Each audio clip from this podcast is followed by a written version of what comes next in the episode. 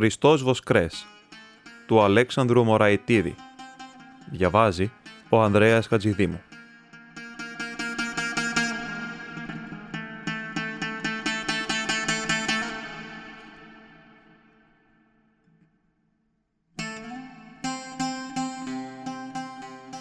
Από πόσων καιρών δεν ενθυμίτω, το αληθές όμως είναι ότι από τότε όπου εγνώρισε τον καπετάνιον, ο κύρ Μιχάλης ο Μαυριδερός, ο Ινοπόλης, είχε να ακούσει το Χριστός Ανέστη στην εωρία του τη νύχτα της Αναστάσεως και να ανάψει τη λαμπάδα του από το Άγιον Φως του Παπαχρίστου, του Κοφού, όταν θα εξήρχε το κατενόπιον της Αγίας Πύλης, βαστάζον δέσμην λαμπάδων, αναμένων από την κανδύλαν της Αγίας Τραπέζης και ψάλων με την βροντόδη φωνή του «Δεύτε λάβετε φως». Δια τούτο, η κύρα Μιχάλενα, η γυναίκα του, μία γυναίκα κοντή και χονδρή, ως τα κοτόχονδρα βαρέλια του Ινοπολίου, ή το καταχαρουμένη όλη την ημέραν του Μεγάλου Σαββάτου.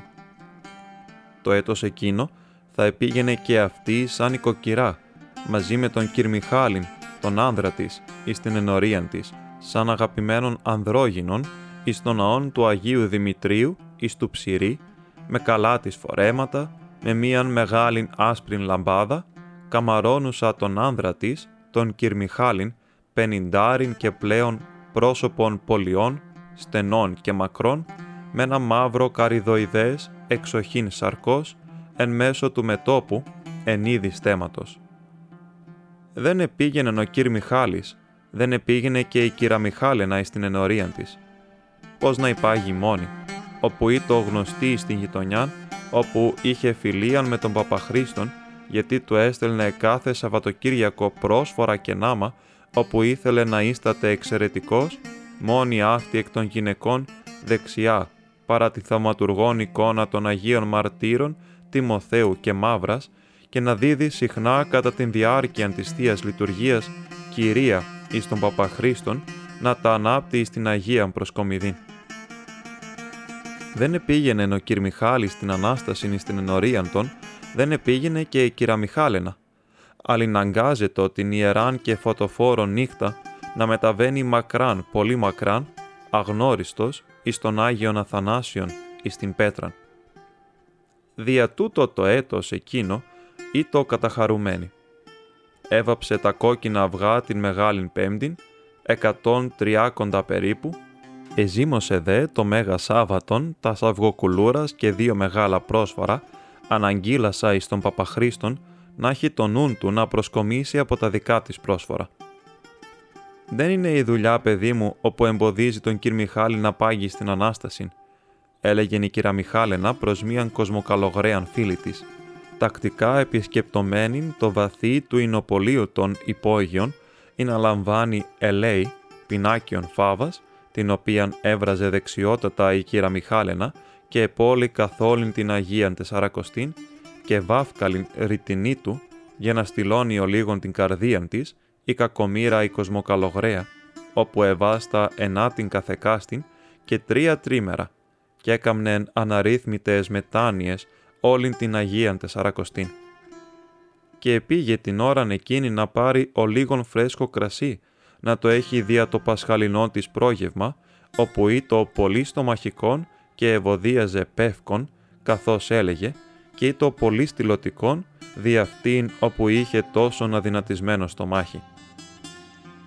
Είπα κι εγώ τέκνον μου, απήντησε η κοσμοκαλογραία, γιατί τότες μαθές, σαν αποκόβεται από τη δουλειά, είναι μαθαίες μεγάλη αμαρτία. Οι κανόνες λένε τέκνον μου, από την Μεγάλη Πέμπτη, να πάβουν οι χριστιανοί από την εργασία και να συντρέχουν εις τας εκκλησίας, Πού τα ακούνε αυτά τώρα, παιδί μου; Εδώ τους βγάζει η αστυνομία, παιδί μου, από τις ταβέρνες με την παγιονέτα. Πού ακούστηκε με την παγιονέτα να πηγαίνουν οι χριστιανοί στην εκκλησία, στον παράδεισον; Η κύρα Μιχάλενα, πολυλογού γυναίκα, επήρε δρόμο και η κοσμοκαλογραία, αποκαμωμένη από το τελευταίο τρίμερον, έλαβε την βάφκαλιν του ρητινή του και η θέλησε να απέλθει, ευχηθήσα εις την ελεούσα νοικοκυράν καλήν Ανάσταση αλλά η κυρά Μιχάλινα την εσταμάτησε. «Δεν είναι που λες, παιδί μου, η δουλειά όπου τον εμποδίζει τον κυρ Μιχάλιν να πηγαίνει στην Ανάσταση, γιατί καθώς σου είπα, η αστυνομία, άμα ανοιχτώσει το Μέγα Σάββατον, μας κλείνει. Είναι άλλο το εμπόδιο. Είναι ο καπετάνιος, όπου λες. Ποιος καπετάνιος, η ρώτησε η Κοσμοκαλογραία. Τα σου πω κατόπιν, τα λαμπρόγιορτα. Μα τώρα εφέτος δεν είναι στην Αθήνα. Τον στείλανε τις προάλλες αποσπασματάρχη για τις εκλογές και δεν γύρισε ακόμα. Μα να σου πω παιδί μου, αγυρισιά του να γίνει. Πω πω τέκνον μου τέτοια μέρα, η μέρα που ο ληστής χωρέθηκε, πω πω τέκνον μου. Του σήκωσε τα μυαλά παιδί μου, το άναψε το κεφάλι και δεν κοιτάζει τη δουλειά του. Η κοσμοκαλογραία τρικλίζουσα από την ιστία, βιαζομένη δε να ετοιμαστεί ως καλογραία όπου ήτο δια την Ανάσταση, δεν είχε καρδία να αρχίσει μακράν ίσως εξομολόγηση. Ευχαριστήθη από την αναβολήν και απήλθεν επιλέγουσα και αυτή με προθυμία. Τα λαμπρόγιορτα τα λέμε, τα λαμπρόγιορτα.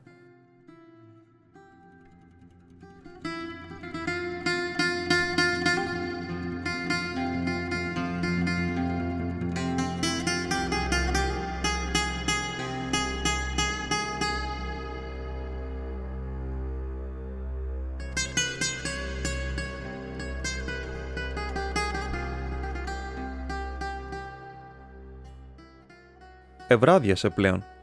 Άνωθεν απότινος ανοιχτού φεγγίτου, κατήρχετο εις το βαθύ εκείνο υπόγειον, η λάμψης φανούτινος, ως ακτινοβολία άστρου χρυσού εκ των εθέρων. Και συνάμα, βοή συγκεχημένη και αλλαλαγμός, θόρυβος κόσμο, πλημμυρούντος εκείνην την ώρα την εγγύς κεντρικήν της πόλεως αγοράν, ον διέκοπτον κατά διαλύματα οξύτατε ως βουνού άγριε φωνέ επιμένων αρνιακά για πούλημα, αρνιά για σφάξιμο. Ενίοτε δε οικούοντο και πυκνά πυκνά βελάσματα αμνών εις κομιθέντων των πυμνίων καθεκατοντάδας εις την πρώτου βαρβακίου πλατεία. Η κυρα Μιχάλενα αποπλήνασα τα δοχεία εντός των οποίων έβραζε καθόλην την Αγίαν Τεσσαρακοστήν την Φάβαν, ετοποθέτησεν αυτά καθαρά εις την θέση των και βοήθη τον κ. Μιχάλην εις την καθαριότητα του καταστήματος όλου. Έπειτα, η νήξη είχε προχωρήσει, ενδυθήσα, εκεί όντως εκατόκητο ερηνικών ανδρόγενων επί δύο ακρινών, σκοτεινών και υγρών δωματίων, εκάθισεν επίτινος καμνίου, πλησίων ενός κοντού και χονδρού βαρελίου.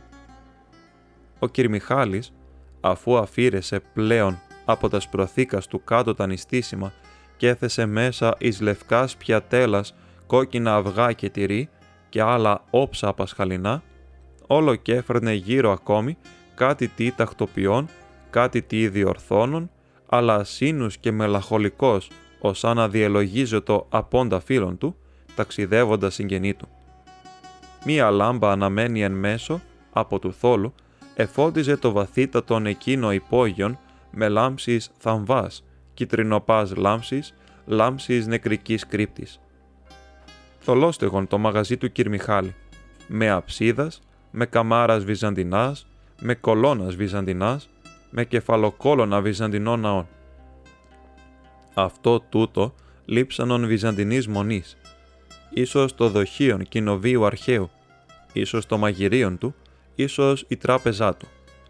Με διαδρόμους πλακοστρώτους, με μελαμψάς πλάκας, με τείχους καπνισμένους, με σεωνικών κτίριων, με τόχιον της Πεντέλης, το μαγαζί του κ. Μιχάλη, κατέναντι του Αγίου Δημητρίου εις του Ψηρή, ενοικιάζει το πολιετός από τον καλοπληρωτήν και ειρηνικών κ. Μιχάλην. Και ήτο δια την δουλειάν του μάνα, κατά την κοινήν φράσιν.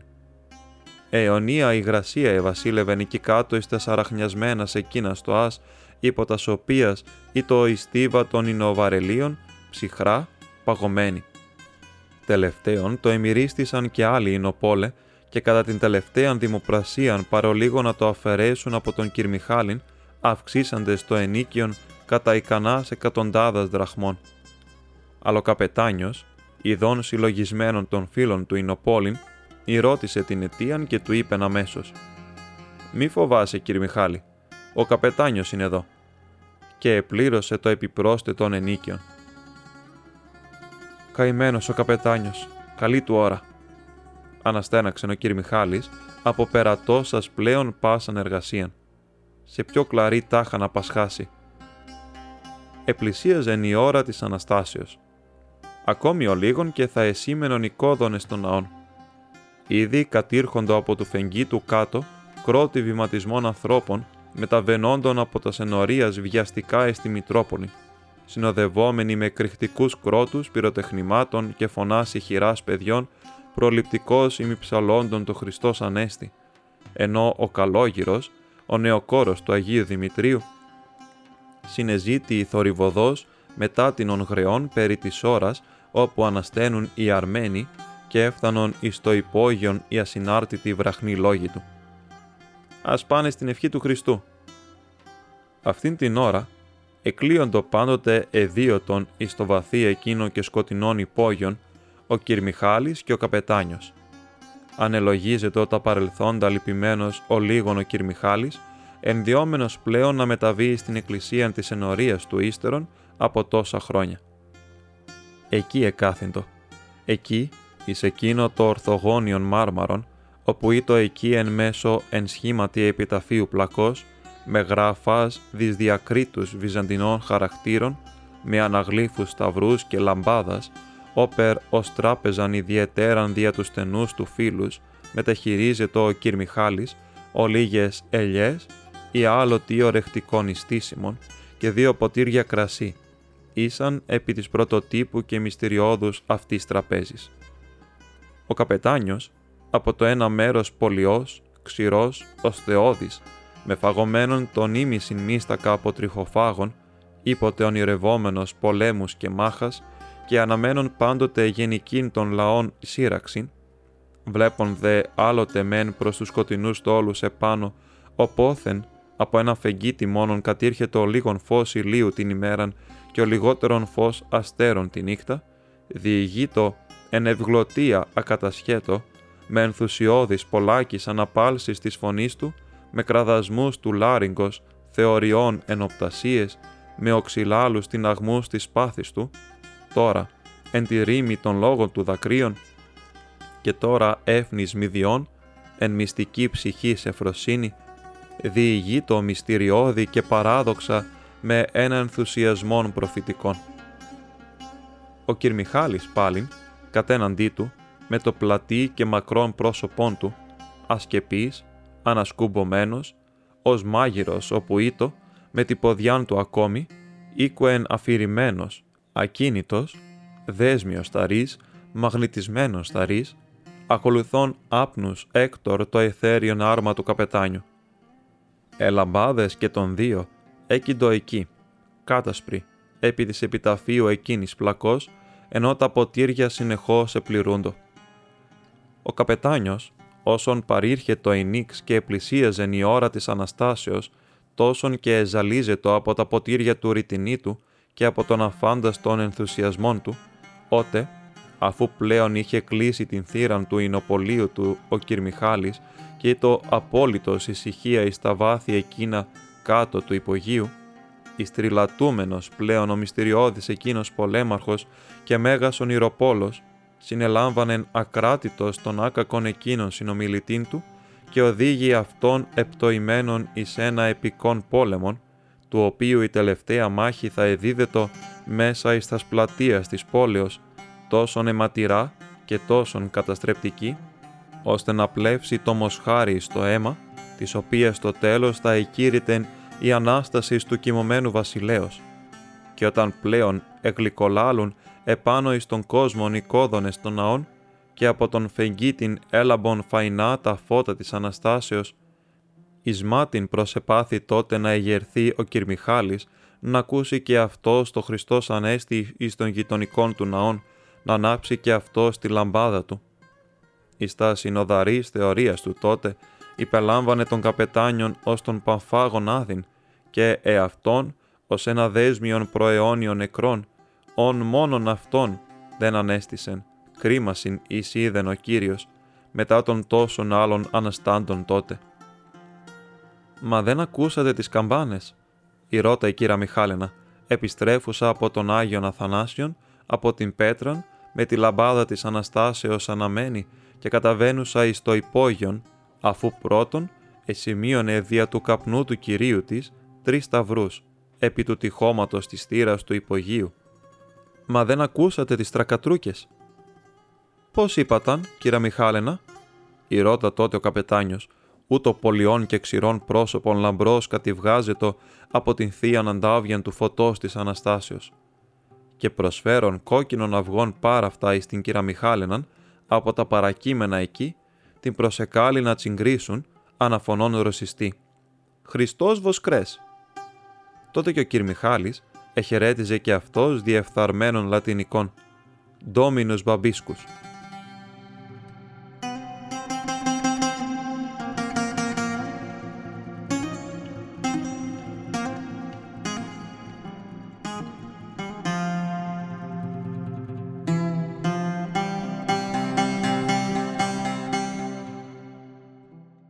Αυτά και το τώρα ο κυρ Μιχάλης καθήν ώραν ενεδίαιτο. Αλλά η κύρα Μιχάλενα διελογίζει το άλλα. Έβλεπεν ότι αφού του εγνωρίστη ο σύζυγός της με τον καπετάνιον, ήρχισε να παραμελεί την εργασία του. Αληθώς ο κυρ Μιχάλης, φίλεργος και δραστήριος άνθρωπος πρώτερον, εξ εκείνων όπου ξεύρουν τη δουλειά των, αφού του γοητευθείς από τας διηγήσεις του καπετάνιου, ήρχισε να ονειροπολεί την επτάλοφον με τους ναούς της και τα αγιάσματα, πάρει μέλη το έργο του, ονειρευόμενος ότι ταχαίως θα ίνιγεν ένα μαγαζάκι απ' έξω από την Αγία Σοφία. Αντί δε να φροντίζει περί των αναγκών του έργου του, άφηνε την κυρα Μιχάλενα να διευθύνει, αυτός δε, εν απουσία του καπετάνιου, λαμβάνων το χρυσοδεμένων απόκριφων βιβλίων του, ενετρίφα μόνος του αναγινώσκον. Το βιβλίον τούτο επωνομάζεται συλλογή διαφόρων προρήσεων και περιείχε παραδοξότατα κεφάλαια. Τεμάχια εκ της Αποκαλύψεως, τα θεωρίας του Αγίου Μεθοδίου, τους χρησμούς Λέοντος του Σοφού, άλλους χρησμούς Στεφάνου του Αλεξανδρέως και την περίφημον οπτασίαν του Αγαθαγγέλου. Όλα ταύτα περιστρεφόμενα περί την κοινώς διαδεδομένη παράδοση περί του Αγίου Βασιλέως, του κοιμωμένου εις τα υπόγεια της Αγίας Σοφίας, όλα αυτά γραμμένα εις δυσκαταλείπτους και ενηγματώδεις στίχους. Η κυρα Μιχάλενα πολλάκις απεφάσισε να διαλύσει από τόμος τα σχέσεις εκείνας του συζύγου της με τον καπετάνιον, αλλά καθώς ή το αναβλητικού χαρακτήρος έδιδε τόπον τη οργή. Άλλος και οφείλετο, διότι ο καπετάνιος πολλάκις επλήρωνε το ενίκαιον του αρχαίου εκείνου υπογείου, ο Σάκης έβλεπε στον οχωρημένο τον κύρ Μιχάλη. Εφοβήτω όμως ότι κακόν γύρα τα επερνούσεν αν εξικολούθη τα αναβολάς της. Πλην δεν είχε νησέτη ανακαλύψει το μέσον δια του οποίου θα απεμάκρυνε τον καπετάνιον χωρίς να κινδυνεύσει να χάσει την τόσον καλή προστασία του. Η αν είχε συλλάβει ότι ο καπετάνιος, άνθρωπος ιδιόρυθμος, ιστάνε το μεγάλη ψυχική ανακούφιση να διανυχτερεύει εν το βυζαντινό υπογείον των, ιδίως τη νύχτα του Μεγάλου Σαββάτου.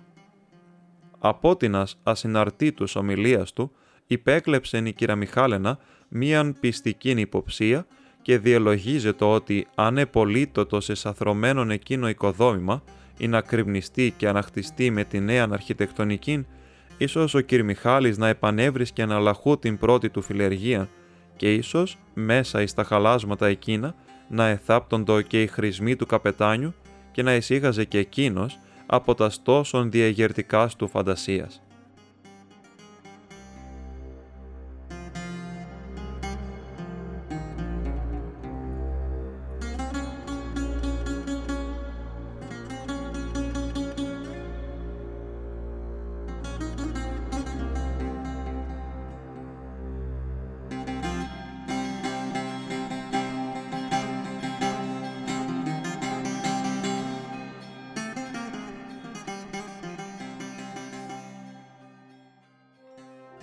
Τέλος, ήρχισαν ασημένωσιν οικόδονες των ναών. Κατά διαταγήν της Ιεράς Μητροπόλεως εκείνο το έτος, όλοι, ομού, εν η αρμονία, διαλαλούνται στο εκφαντορικόν της Αναστάσεως κήρυγμα εις την Ορθοδοξούσαν των Αθηνών πόλην, όπερε γένετο αιτία, το πάλε, να σαρκαστεί εν αυτή ο Μέγας των Εθνών Απόστολος. Και πού να ήξευραν οι ευγενείς και εύμουσοι εκείνοι αστεί, ότι η πόλιστον, η λευκή από των ειδωλικών μαρμάρων, η τόσον ευσεβούσα της ξωάνης, ώστε και αγνώστο Θεό βωμόνα συντηρεί, έμελε δια του κηρύγματος εκείνου του ενθεαστικού να ανακτιστεί δια των αιμάτων των τέκνων της, λευκή πάλιν και όλη η πεντελησία, αλοχή πλέον ανά ένα βωμόν έχουσα διέκαστον εκ των ψευδών εκείνων θεών, αλλά πολλούς ωραίους ναούς, δόξαν του ενός και μόνο εν τριάδι Θεού. Η καρδία του Κυρμιχάλη επληρώθη κατανήξεως. Πρώτην φορά νευρέθη νύφων κατά την φωτολαμπή της Αναστάσεως νύχτα. Και ο Σίτο μελαγχολικός από την απουσία του αγαπημένου του καπετάνιου έδειξε ένα πρόσωπον πολύ ιεροπρεπές, όπερ καθίστατο ακόμη μεγαλειοδέστερον με το σάρκωμα εκείνο το βασιλικών εν μέσω του μετόπου του. Η κυρία Μιχάλενα, λαβούσα την λαμπάδα της, ήρχισε να ανεβαίνει με χαράν απερίγραπτον την κλίμακα, ο δε κύρ Μιχάλης παρικολούθη σιωπηλός, κρατών και αυτός στη λευκή λαμπάδαν του και λέγον να σπεύσουν να προλάβουν το δεύτε λάβετε φως. Αλλά μόλις είχον φτάσει επάνω εις την είσοδον και είχον ανοίξει την θύραν και ιδού εμφανίζεται ως σκιά εκεί, σαν να παρεμόνευε να κατέλθει στο υπόγειον, άνθρωπος της υψηλός, ξηρός, οστεώδης, πολιός, με τον ήμισιν μίστακα φαγωμένων από τριχοφάγων, ως της πέβδων ασθμένων, καταβαίνει αμέσως στην κλίμακα συμπαρασύρων κάτω και τον κυρμιχάλιν και ανακραυγάζουν «Χριστός Βοσκρές» ή το καπετάνιος.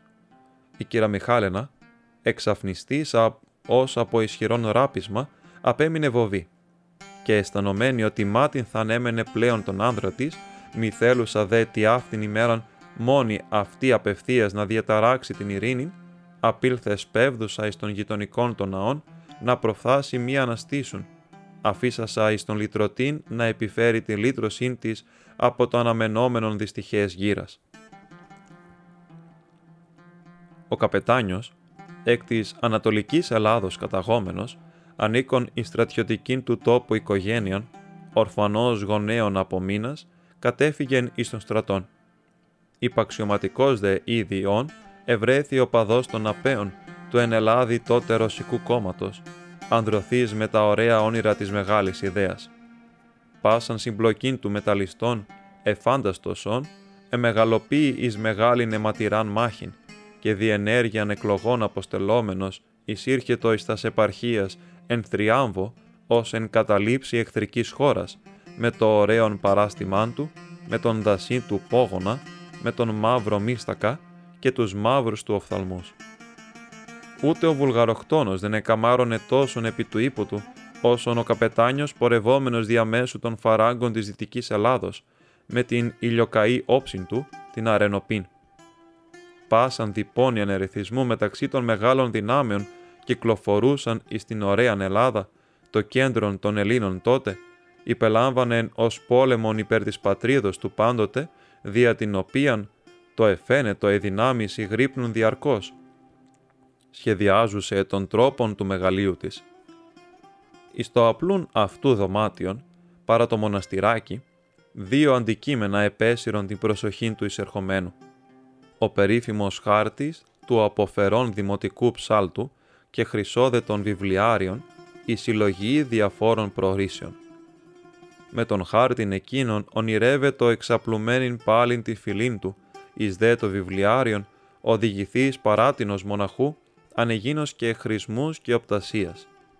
Ακούσας δε ποτέ παράτινος ενθουσιώδους ναπέου, ότι υφίσταται και δρά προπολού εθνικός της σύλλογος ή Ανάστασης καλούμενος, του οποίου τα μέλη στενώς συνδεόμενα ως άλλη της φιλική εταιρεία οφείλουν να πιστεύουν ότι τη νύχτα της Αναστάσεως θα ηγερθεί ο Άγιος Βασιλεύς όπου κοιμάται τώρα εις τα υπόγεια της Αγίας Σοφίας και ότι όπου και αν ευρίσκονται, οφείλουν να αγρυπνώσει τη νύχτα της Αναστάσεως πάντοτε, επιλέγοντες προς αλλήλους το σύνθημα «Χριστός Βοσκρές» ή τη «Χριστός Ανέστη», έως είδωση τον Άγιο Βασιλέα εγυρώμενον και αναβαίνοντα ενδόξως επί των πατρικών θρόνων του γένους.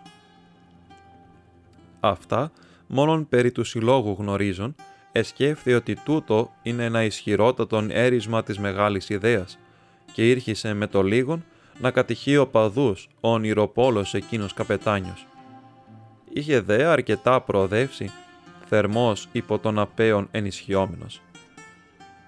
Ότε δε τέλος εξεράγει ο κρημαϊκός πόλεμος, ο καπετάνιος, ανθιπολοχαγός ον, ποθόν να γνωρίζει εκ του σύνεγγυς του ξανθών γένος, περέμελε κατά τους χρησμούς να βασιλεύσει επί της Επταλόφου, εστράτευσεν εις Ρωσίαν και εμάτωσε τότε την ειρηνική σπάθην του. Τότε, κατά την επάνωδόν του, η θέληση να προσκυνήσει και την Αγίαν Σοφίαν, ενή από χρόνο συνεκέντρου όλους τους πόθους του. Ή το πρωί, η ονειρώδης επτάλοφος, ή το σκεπασμένη υπό τον αερόδι πέπλων της ακόμη, υφών, ως διανεφελωμάτων αραιών, απέστειλβον χρυσαίο ακοκέ μιναρέδων και χρυσοσκεπή στόλοι παλατιών και σκηνομάτων εν μέσω κήπων και κυπαρίσων. Χωρίς να σταματήσει αλαχού, κατευθύνθη αμέσως εις το περίκλητον του ανθεμίου μεγαλούργημα. Τα πλατεία και σύνδεντρα αυτού προάβλια ήσαν έρημα.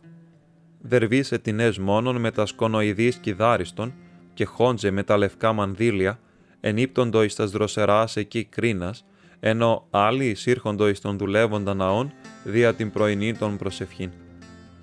Επλήρωσε την ορισμένη είσοδον, εφόρεσεν εμβάδας και εισήλθεν ο καπετάνιος συντετριμένος στην καρδίαν με ψυχήν οδυνωμένη. Ότε, διελθών τους δύο χρυσούς προναούς, ευρέθη υπό των πανύψηλων θόλων, εσταμάτησεν η αναπνοή του. Εξόχου μεγαλειότητος ευρυχωρία εν μαλακό φωτί πλούτο περί αυτών σιωπηλή, ήρεμος, νεκρά. Γύρω γύρω εμακρέ διπλές το ε, καλικίονες, εκοιμώντο, τυλιγμένα εις τα χρυσά αυτών μουσιοπλαστήματα. Εις τας γωνίας του κεντρικού θόλου έτρεμον άνω το εφάνι, πτεριγίζοντα τα χρυσά των εξαπτερίγων πτερά και υψηλά επάνω, εις ύψος εθέριον, τα αυθάδη του κορανίου γράμματα εκάλυπτον την μακρόθυμον του παντοκράτορος μορφήν. Όπισθεν, ενός πορφύρου κύονος, κρυφοκοιτάξας γύρω, αφού συνήλθεν από της πρώτης εκπλήξεως, έκαμε τον σταυρόν του, δηλών και έμφοβων σταυρών, ή τα ελθόν, έστι σκυθροπός, εκεί όπου άλλοτε ήτο η Αγία Τράπεζα. Εκεί δε, καθυλώσα στα βλέμματά του επί του εδάφους, δεξιά, έβλεπεν ως να προσεπάθει να εξηχνιάσει τι και κρυμμένον, ενώ όπισθέν του, κάτω, επί άμβονος, ο Χόντζας έψαλε την ασιατική προσευχή του. Τότε, εις γηραιός Χόντζας παραμονεύων, ελθών ηρέμα εκ των όπισθεν, έθλιψε φιλανθρώπως τον ώμον του καπετάνιου εκφωνήσας. «Γιουνάν». Εξεπλάγη ο καπετάνιος, αλλά δεν εφοβήθη. Ο δε γλυκύς εκείνος γέρων, χωρίς να αναμένει, αρχίζει η ελληνιστή με τα πραΐας της φωνής. «Εδιάβασε στα χαρτιά μας, παιδί μου. Το κατάλαβα.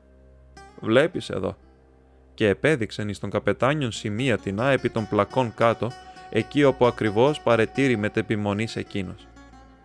Εδώ ανοίγει κλαβανή.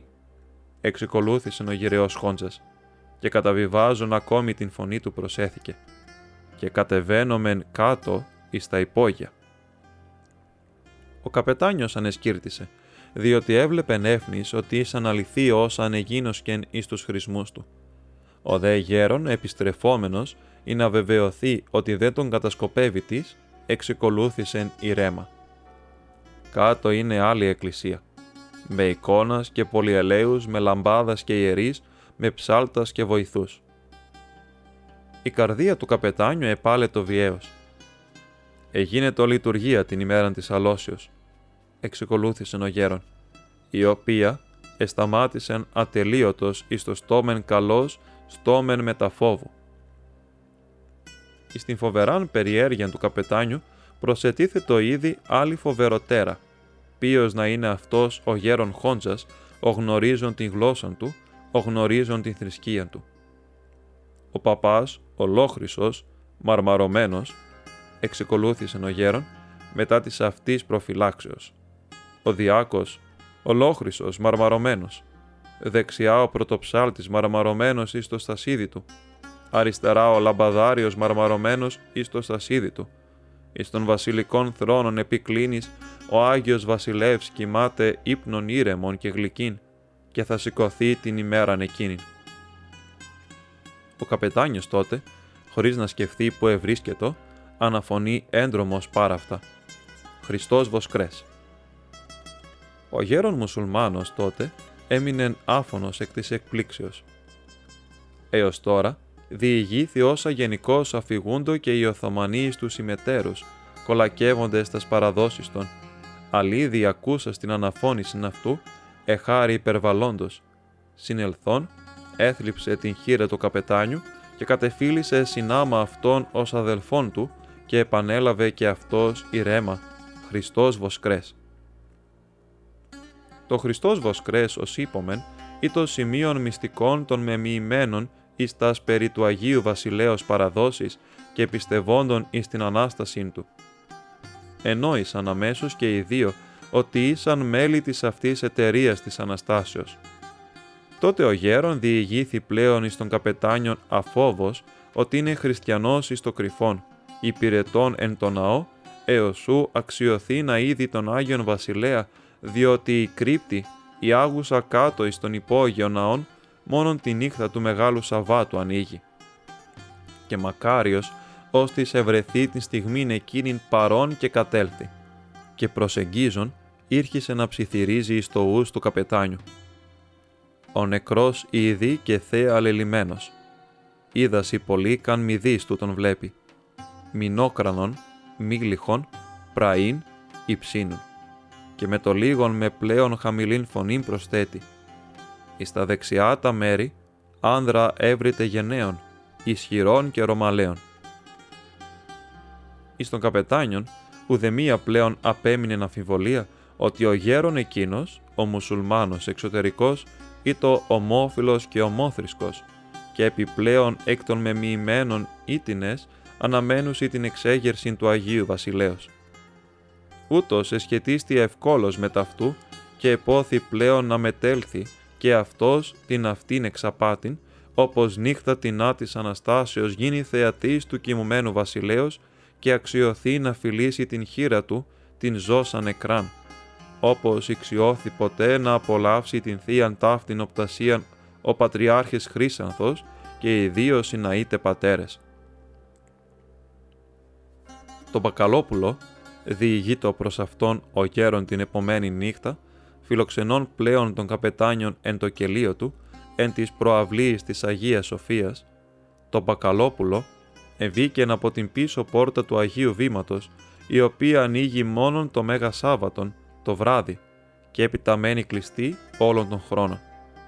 Εμβήκε να δώσει το λάδι για να ανάψουν τα κανδύλια του υπογείου ναού, και επειδή άργησεν ο λίγον, έκλεισεν η πόρτα και εκλείστη μέσα όλων των χρόνων και βγήκε τότε όταν πάλι το Μέγα Σάββατον ξανά άνοιξε η κρυφή πόρτα. Αλλά το πρόλαβεν ένας φανατικός ημάμις εκεί που διηγείτο τα όσα είδε κάτω, θαυμαστά και εξαίσια και το κόψεν εις δύο με το γιαταγάνι του, χαϊμαλή. Αλλά επάνω εις τας διηγήσεις των αυτάς, τας εξαισίας, χωροφύλακες συνέλαβον και τους δύο προδοθέντας υποκατασκόπων, ήτινες παρεφύλατον αυτούς υποψιαστέντες από τα εν το ναό κινήματά των. Και ο μεν γέρον δεν εφάνει πλέον πουθενά. Ο δε καπετάνιος, εξοριστής εις Αφρικήν, εκινδύνευσε τον έσκατον κίνδυνον και ως διαθαύματος διαφυγών επανήλθε με τα δεκαπενταετίαν εις Αθήνας, ξηρός και οστεώδης και πολιός, άνευ πόγονος, με τον ήμισιν μίστακα φαγωμένων από τριχοφάγων. Αλλά κατά την μακράν αυτήν απουσίαν του, τα πνεύματα διεστράφησαν την πόλη. Οι ναπέοι εξέλιπων και με ταυτόν τα ωραία εκείνα όνειρα περί επταλόφου. Η δε μεγάλη ιδέα ή της εμέθιε την παρελθούσαν γενεάν ιεράν και ένθεον μέθην, είχε προπολού αποθάνει. Είχε ταφεί και είχε λησμονηθεί, ως λησμονείται πας νεκρός. Εις τα μεγάλα κέντρα ο Δής ανεγνώριζε πλέον των σαρακαφογωμένων καπετάνιων, ο δε λόγος του ο τόσον ένθους άλλοτε, περιεφρονείτο και ενεπέζετο από την νέα γενεάν. Τότε περίλυπος, απελπισμένος, φεύγουν τους πολυθορύβους κύκλους, στερός δεεμένων εις τα ονειροπολήματά του εκείνα, τα οποία, όσο από τους άλλους επεριφρονούτο, τόσον εις αυτόν εγίνοντο ιερότερα. Επεριπάτη μίαν ημέραν εις τα σκολιάς οδούς του ψηρή, αναζητώντας μοναστικών δωμάτιων, όπως αφανής τρινή εκεί τα νεκροθέντα όνειρά του. Η κυβέρνηση τον είχε επαναφέρει στα στάξη του στρατού με τον βαθμόν του υπολοχαγού. Τότε, παρά τον Άγιον Δημήτριον, μίαν εσπέραν ανεκάλυψε βαθύ θολωτών υπόγειων, ώστε θαμένην εκκλησία. Εις την θύραν του, κλάδος ελέας και μία ερυθρά σημαία εμαρτύρων ότι κάτω υπήρχε εινοπολίων. Κατήλθε με χαράνι στο βάθος εκείνο, διότι το εφαίνεται ότι ο κόσμος τον απόθη. Έμεινε εκστατικός πάρα αυτά υπό τα σιγράς εκείνας καμάρας και τας πολυδεδάλους το άστο εφάνει ότι έβλεπεν αναπαράσταση των φημιζομένων υπογείων της Αγίας Σοφίας, ως το παρέστησαν ταύτα εν τη πόλη άλλοτε. Ιδίω τράπεζα εκείνη, ή από επιταφείου πλακός, με τα βυζαντινά γράμματα και τας βυζαντινάς γλυφάς, το εφάνει ως η υμνουμένη κλίνη του καθεύδοντος Αγίου Βασιλέως, ή όσπερ η κλίνη η Σολομόντιος, εκυκλωμένη από δυνατόν εξήκοντα. Ο Κυρμιχάλης, περιποιητικός πάντοτε, τον κατεγοήτευσε με τας περιποίησεις του και τον κατέλθεξε βασιλικός με το σάρκινον εκείνος στέμα του. Τη νύχτα εκείνην με το αμυδρόν φως, το εφάνει ως της παρακυμόμενος εις τους βυζαντινούς εκείνους τόλους. Εκεί πλέον διήρχεται ο τας του ο καπετάνιος, αγρυπνών ιδίως όλη τη νύχτα της Αναστάσεως, αναγινώσκον την συλλογή των προρήσεων και ερμηνεύων εις των απλοϊκών κυρμιχάλιν τα θαυμαστά, τα οποία θα αξιοθώσει να είδωση μίαν ημέραν οι πιστεύοντες εις τον Άγιον Βασιλέα. Και ούτως σχετιστής με τον αφελή κυρμιχάλιν, εμείς εν αυτόν εις την ωραίαν παράδοση, ώστις έγινε ένας εκ των στενοτέρων φίλων του, πιστής ότι αφεύκτος εις την επαλήθευση των χρησμών θα μετόκει εις την βασιλεύουσαν και φαντάζεται πολύ ταχύαν την επαλήθευση. Τόσο νογόης εκείνος και μάγος καπετάνιος τον είχε σαγηνεύσει, ώστε να παραμελεί και την εργασία του, όπερ εγίνε το λύπης αφορμή εις την κυρα Μιχάλενα.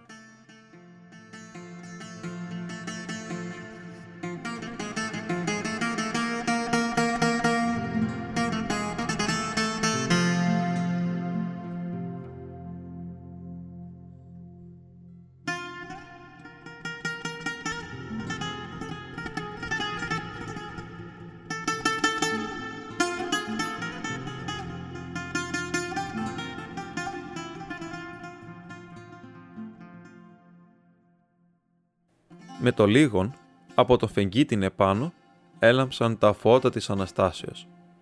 Η τελευταία λέξη του αναγνωστέντος εις το προάβλιον του Αγίου Δημητρίου Ευαγγελίου χαίρεται έφτασε κάτω, συνοδευόμενη με τους γλυκείς των κοδώνων ήχους, με τους οξείς των πυροτεχνημάτων κρότους και με τας αναφωνήσεις τας διθυραβικάς του Χριστός Ανέστη. «Χριστός βοσκρές», ανεκράβγασε τότε ο καπετάνιος εν εκστάση και ανάψα στη λαμπάδα του, έβλεπεν ως προσευχή προς τους μαύρους επάνω θόλους. Χριστός βοσκρές, επανέλαβε και ο κ. Μιχάλης και ίναψε και αυτό στη λαμπάδα του, ευλαβής προσήλυτος του καπετάνιου, αναμένων πιστός μίαν τη αυτή νύχτα την αφύπνιση του Αγίου Βασιλέως. Κατόπιν ήλθε και η κύρα Μιχάλενα, κατηφής πρώτην φοράν, με τη λαμπάδα της εσβεσμένην και ανεόρταστος, χωρίς να σημειώσει επί του ανοφλίου της θύρας, δια του καπνού της και ούσης λαμπάδος, τους τρεις σταυρούς. Και πάρα αυτά, χωρίς περιστροφάς, εκχύνει το άλγος της ψυχής της. Η Πεντέλη το πούλησε το μετόχι. Το αγόρασε ένας πλούσιος Αλεξανδρινός να το χαλάσει και να χτίσει μεγάλη νοικοδομή και μας βγάζουν από το υπόγειο. Η κυρα Μιχάλενα επιθύμει αληθώς να σωθεί από την παρουσία του καπετάνιου, αλλά όχι με αυτόν τον τρόπον απομένουσα αφαιρέικος. Δι' αυτό εθλίβει κατάκαρδα. Εσώζετο ίσως ο άνδρας της από τον καπετάνιον, εσκέπτετο, αλλά έχανε τη σειράν του. και το αφίβολον αν η δύνατο να επανέβρει αλλαχού Ιράν εις αυτήν την ηλικία. Αλλά όσο και αν εθλίβει η κύρα Μιχάλενα, όσον και αν επώνεσεν ο κύρ Μιχάλης, ο καπετάνιος εθλίβει ακόμη περισσότερον και ευχήθη τότε να απέθνισκεν, ανέμελε διαπαντός να απολέσει την μόνην παραμυθίαν του εκείνη. Είναι αληθές φαίνεται ότι ε επιθυμίε των ανθρώπων ουδέποτε δίνανται να πραγματοποιηθώσιν άνευ λύπης επακολουθούσεις. Αληθώς η Βυζαντινή εκείνη υπόγει θόλη με το λίγους μήνας δεν υπήρχονε την πόλη, ή της όλον εν μετεμορφούτο, επιμόνος απεχθανωμένη παν Βυζαντινών. Εις δε την θέση των, ανηγέρθη παμεγέθης οικοδομή επί των προπηλαίων της οποίας εσώζετο μέχρι την ως πλάξ επιταφία από σαρκοφάγου, φέρουσα γεγλυμένα επάνω βυζαντινά γράμματα και γλυφά θρησκευτικά. Η πλάξη εκείνη ή το η μαρμαρίνη τράπεζα επί της οποίας άλλο το εξαφανιστής έκτοτε καπετάνιος έσπευδε τα δάκρυά του μαζί με τον Αφρόδιτου κ. Μιχάλη Ρητινίτην προσφωνών τον εν τη ψυχή του κοιμόμενον Άγιον Βασιλέα δια του συνθηματικού χαιρετισμού. Χριστός Βοσκρές. Ενώ ο κ. Μιχάλης από μίαν μικράν παραζάλιν, συσκοτισμένος, αντεχαιρέτιζεν ως συνήθως με τα παραμορφωμένα λατινικά του. Δόμινος Μπαμπίσκους.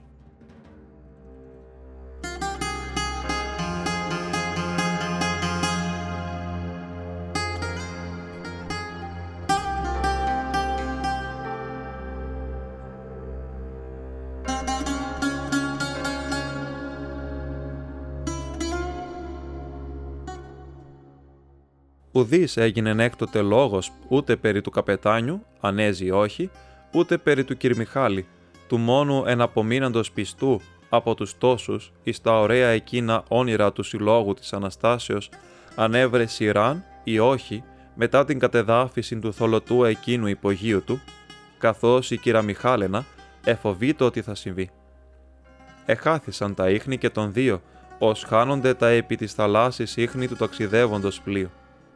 Αληθές είναι ότι τους πρώτους μετά την κατεδάφιση μήνας του βυζαντινού εκείνου κτηρίου εφαίνεται εις άκρον συγκεκινημένος ο ταλέπορος καπετάνιος ως ένας αστισμένος μάλλον. Δεν τον εχωρούσε κανένας τόπος. Τας πρώτας ημέρας τον έβλεπαν όλοι υψηλών, ως θεόδη, με τον σαρακωμένον μίστακα να κάθεται στην ωραία Ελλάδα εις το μεγαλύτερον κέντρο της πόλεως, το καιρό εκείνο, εις την γωνία την αριστεράν επί της διασταυρώσεως των οδών Ερμού και Εόλου.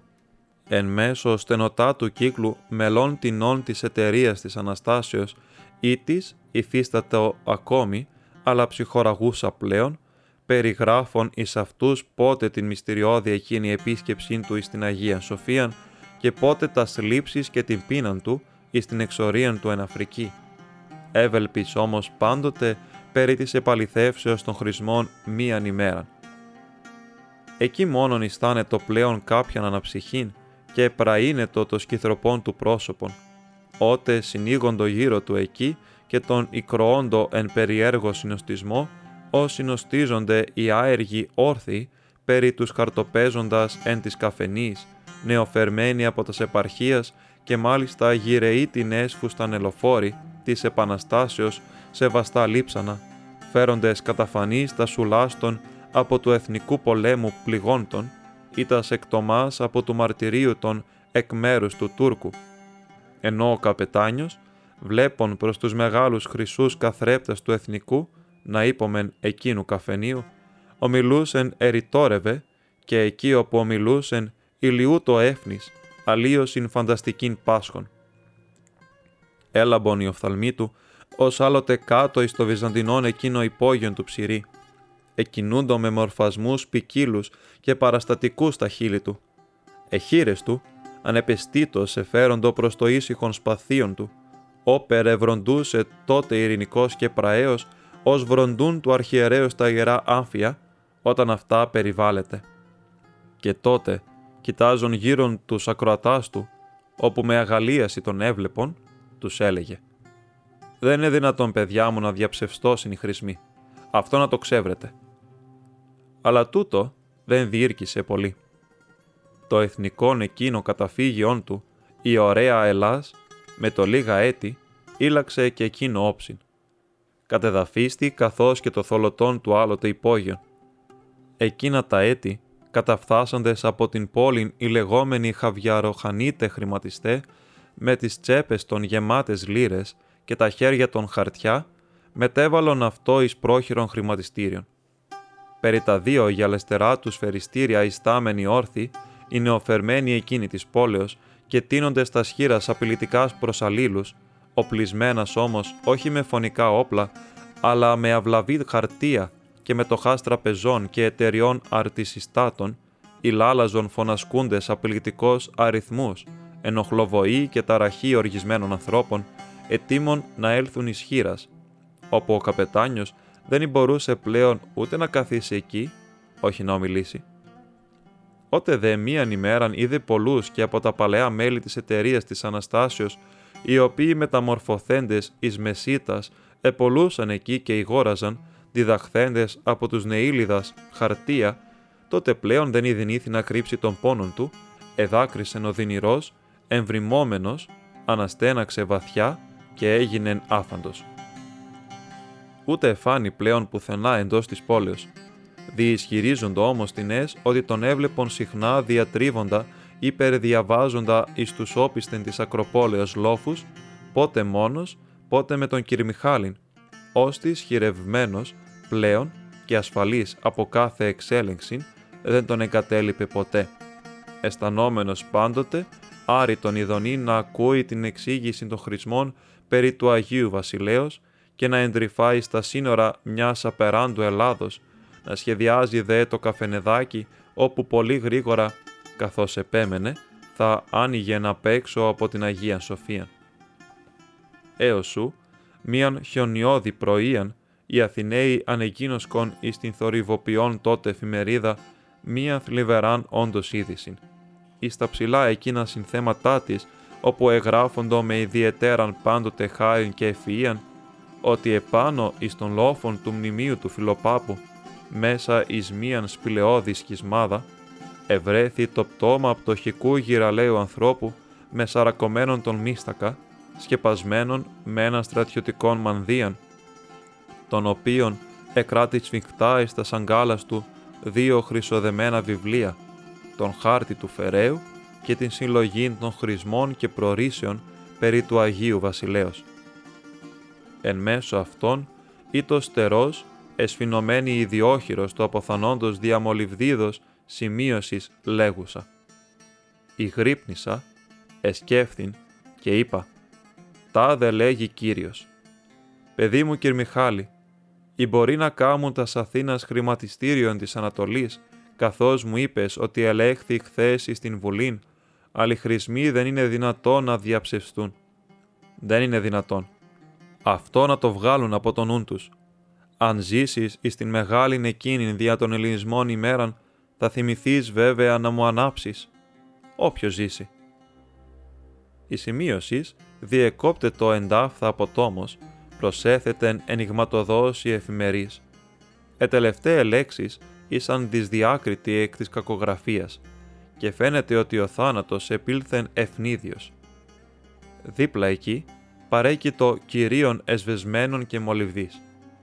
Το πτώμα αυτό ανεγνωρίστη αμέσως ότι ήτο του καπετάνιου, του ονειροπόλου εκείνου της μεγάλης ιδέας μυσταγωγού, ώστις ευρέθη εκεί από έναν αστιφύλακα, ξεπαγιασμένος, την παγεράν εκείνην πρωίαν, μέσα εις την χιονισμένη σχισμάδα του αρχαίου μνημείου.